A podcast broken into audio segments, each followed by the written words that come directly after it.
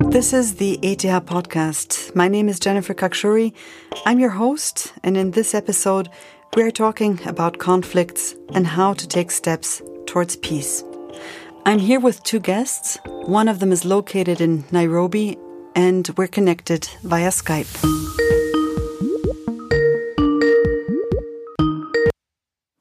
Can you hear us okay? Yes, I can. Please tell us what you do and where you work. Uh, my name is Kaltuma Hassan Nuro.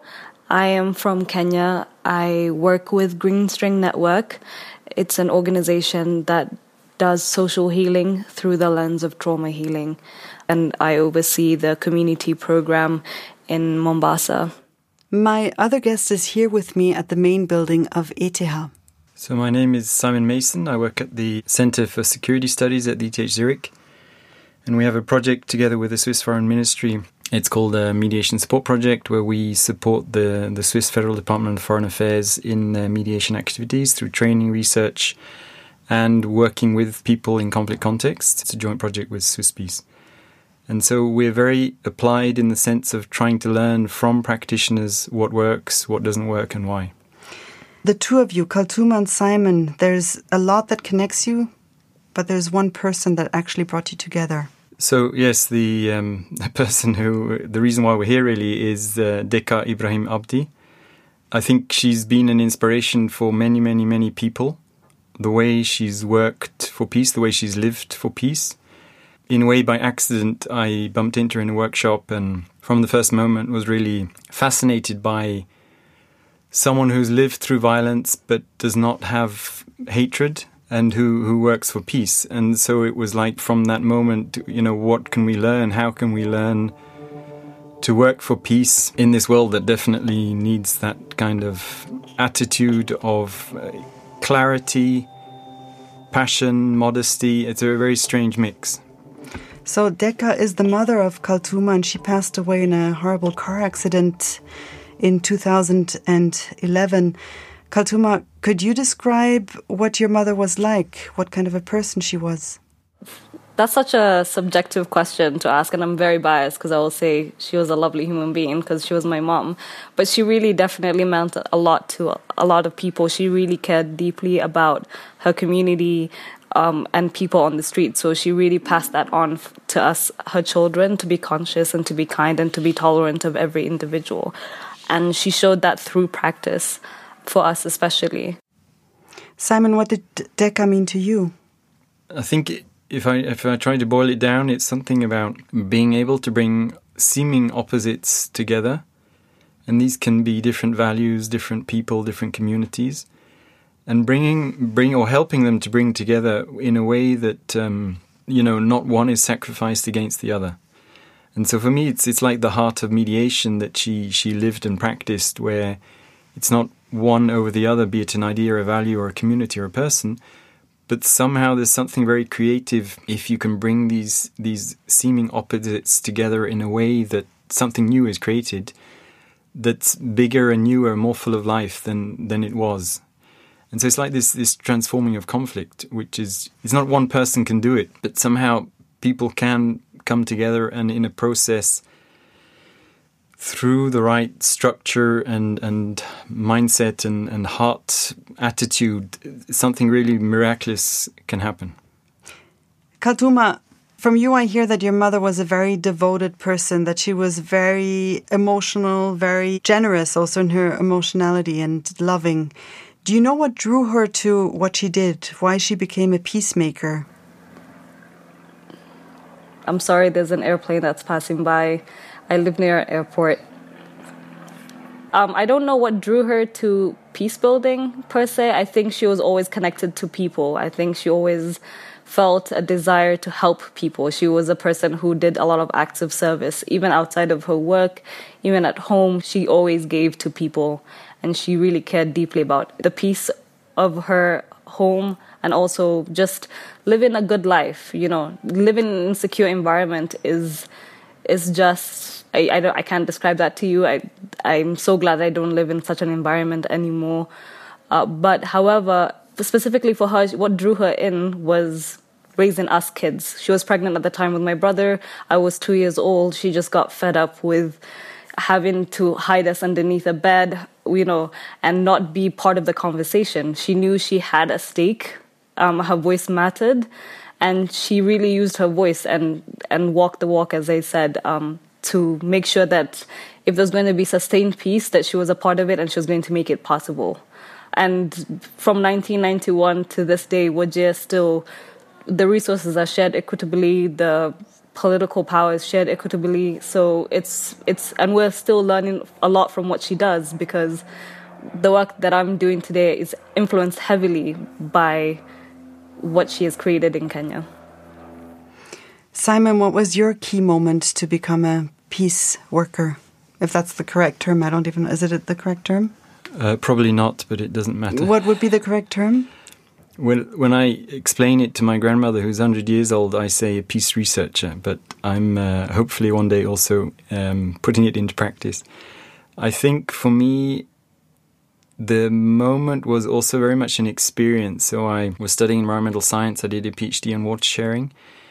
And then I heard of a course about mediation. I thought that sounds cool. I didn't know what it was, and I did the course but the the real moment of of believing the method works was during a mediation I did as part of the training between two people. So it was an interpersonal conflict, and the sensation of it's not me, it's not the one person or the other who unblock this tangle of conflict, but there's a process, there's some kind of a space that's created between us that untangles the misunderstanding and the silence. They had stopped talking for half a year.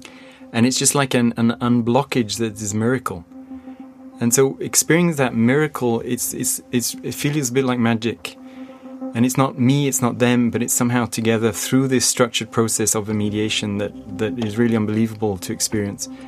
And building on that to say, well, if it works on the interpersonal level, can it also work on political conflict?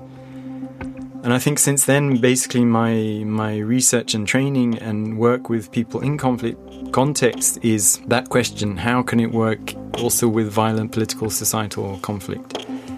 And then learning from Deka is yes, it can work. So it's again, it's this sensation of there's, there's something very life firming in mediation and this this work for peace that is beautiful.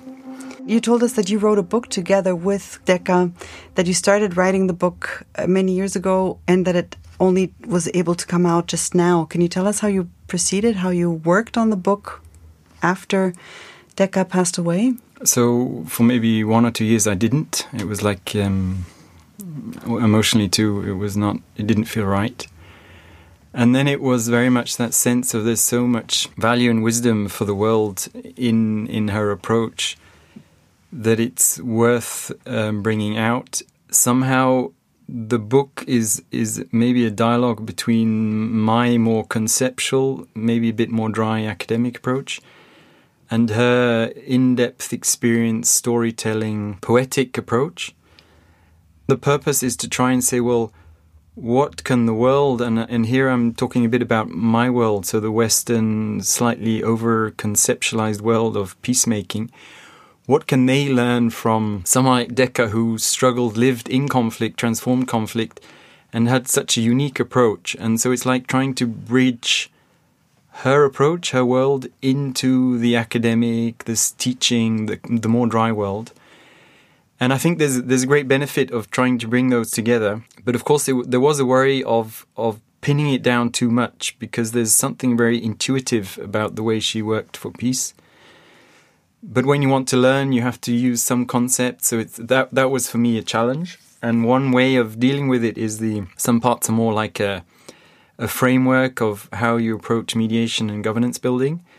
And some parts are more or less the, the original interview case studies of what she did, who she worked with, how they reacted, the crisis. And, and someone who read it said it's like um, a mystery story for mediators and the storytelling for me is the the beautiful part because you if you have your concepts you can read the stories and you just feel what is happening rather than you know over making it too abstract. And so this for me that's the beauty of the book is is the the wisdom and, and sharing it with the world and trying to bring this more poetic storytelling uh, arts or spiritual approach and some conceptual framework that I think can be helpful if you're starting work or you want to organize you, yourself mentally in, in the work for peace and governance building in these very fragile contexts. What's happening to Deka's legacy? So for me, there's something very special about the person. But in the book project we did together, which was interviewing her for six days and, and drawing from workshops where we worked together, there's always a sense too that it's not just about the person, but there's some message, there's some approach that she lived and used in her work that we can learn from and that we can make our own and adapt. So it's not it's not a copy paste. And so it's like using the the inspiration of her approach and her wisdom and her struggle. I think it it wasn't easy, right? She she really struggled for for peace. She struggled working on conflict. It's learning and being inspiring, and then making it your own in your daily life, in your family, in your community, in your work. Kaltuma, if I look at my Facebook news feed and my Twitter and if I listen to the radio and look around, then peace seems like something that's really far away on many levels around the world. What keeps you going, nevertheless? What keeps me going? What keeps you going as a person who works for peace? Uh, the community that I work with, the the resilient individuals that still push on despite all the traumas and all the pain that they've lived through. I feel like I owe it to us as a people of Kenya because we're a regional power in our in East Africa that holds pretty much all the other countries that are surrounding us together. And in 2017, when um, there was a state of relative peace and we didn't know where the country was going to go as far as the election because we had two elections in one year. I had conversations with uber drivers that would drop me to work and they would say they were angry and they would be like oh if we don't win this election we're going to burn the country down and i would ask them where are you going to be refugees? Because the west is no longer taking people in and countries like somalia countries like south sudan are not places a Kenyan would want to go and live if anything went south. Why is it better to take many small steps towards peace rather than one big one? I think a peace agreement can be great, but also we have to sustain that. And like in Kenya, for example, we always have political reconciliation, but there's always something bubbling in the background. And I think small steps are very necessary to make sure that we attain uh, that sustained peace, that world peace, that peace that we're looking for. So, if, for example, in Kenya, if we don't at this time work to do what I'm doing right now, to have these conversations, to have these dialogues at the grassroots level, and also with the police service, anything can pop off. And I think those small steps are very important as much as the big steps. This is the ETH podcast. My guests in this episode were Kaltuma Norov, who was connected to us from Nairobi via Skype, and she recorded what she was saying with her smartphone. My other guest was Simon Mason from the Center for Security Studies at ETH. My name is Jennifer Khakshouri. I produced this podcast together with Tiswachter's Audio Story Lab. Music, mastering, and sound design by Luki Fretz. Thank you for listening. You can subscribe to the ETH podcast and always receive the latest episode that we produce for you.